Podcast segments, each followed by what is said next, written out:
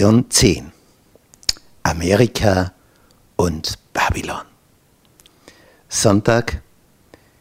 Die Heilung der tödlichen Wunde. Nun, diese Lektion in dieser Woche wird eine besondere historische werden. Denn wir beschäftigen uns mit diesem Tierchen da, diesem Raubtier dem siebenköpfigen, wo der Drache dahinter steht und die Macht gibt. Und diese Elemente, die wir hier sehen, die sind insofern interessant, weil ja hier Panther, Bärenfüße, Löwen, Rachen, Drache, alles miteinander hineinkommt, die Tiere aus Daniel Kapitel 7. Aber es heißt hier, dass die Menschen auf der Welt den Drachen anbeteten, Offenbarung 13, Vers 4, weil er dem Tier die Macht gab und sie beteten das Tier an und sprachen, wer ist dem Tier gleich? Wer kann mit ihm kämpfen?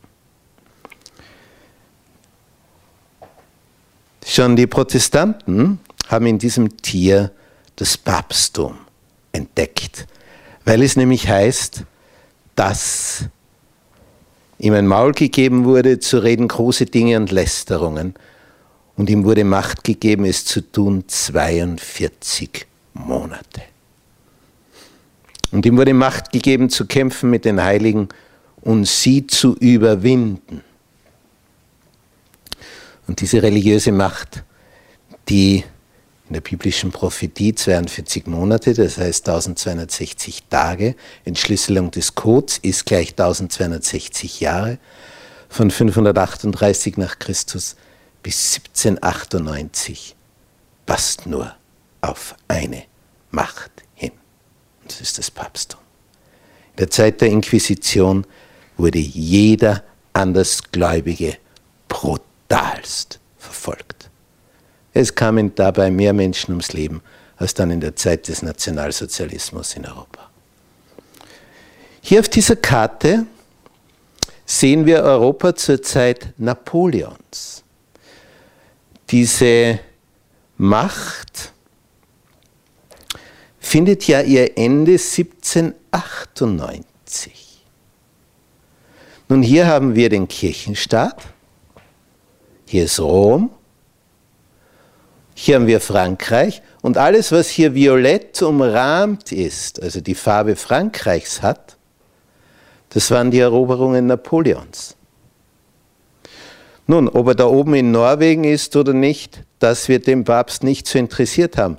Aber der ganze italienische Stiefel wurde auch erobert. Und Napoleon hat Reiche besiegt wie das Heilige Römische Reich Deutscher Nation das Kaisertum Österreich. Also unvorstellbar, was Napoleon für militärische Erfolge hatte. Das ist gigantisch. 1798, nun schickte er eine Armee nach Rom, Napoleon, den General Petier, lässt den Papst Pius kurzermaßen gefangen nehmen, nach Frankreich, deportieren. Ein Jahr später ist er tot. Und damit sieht es aus, damit ist das Papsttum liquidiert für immer. Scheinbar. Es war eine tödliche Wunde. Aber dieses Tier hat ja sieben Köpfe. Also selbst wenn eine tödliche Wunde bei einem Kopf ist, das geht weiter und weiter und weiter.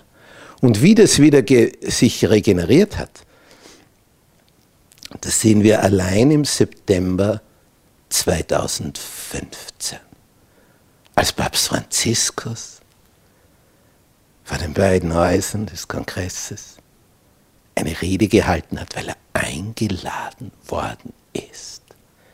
Erstmals in der Geschichte. Unvorstellbar, dass sich je so etwas ereignen würde.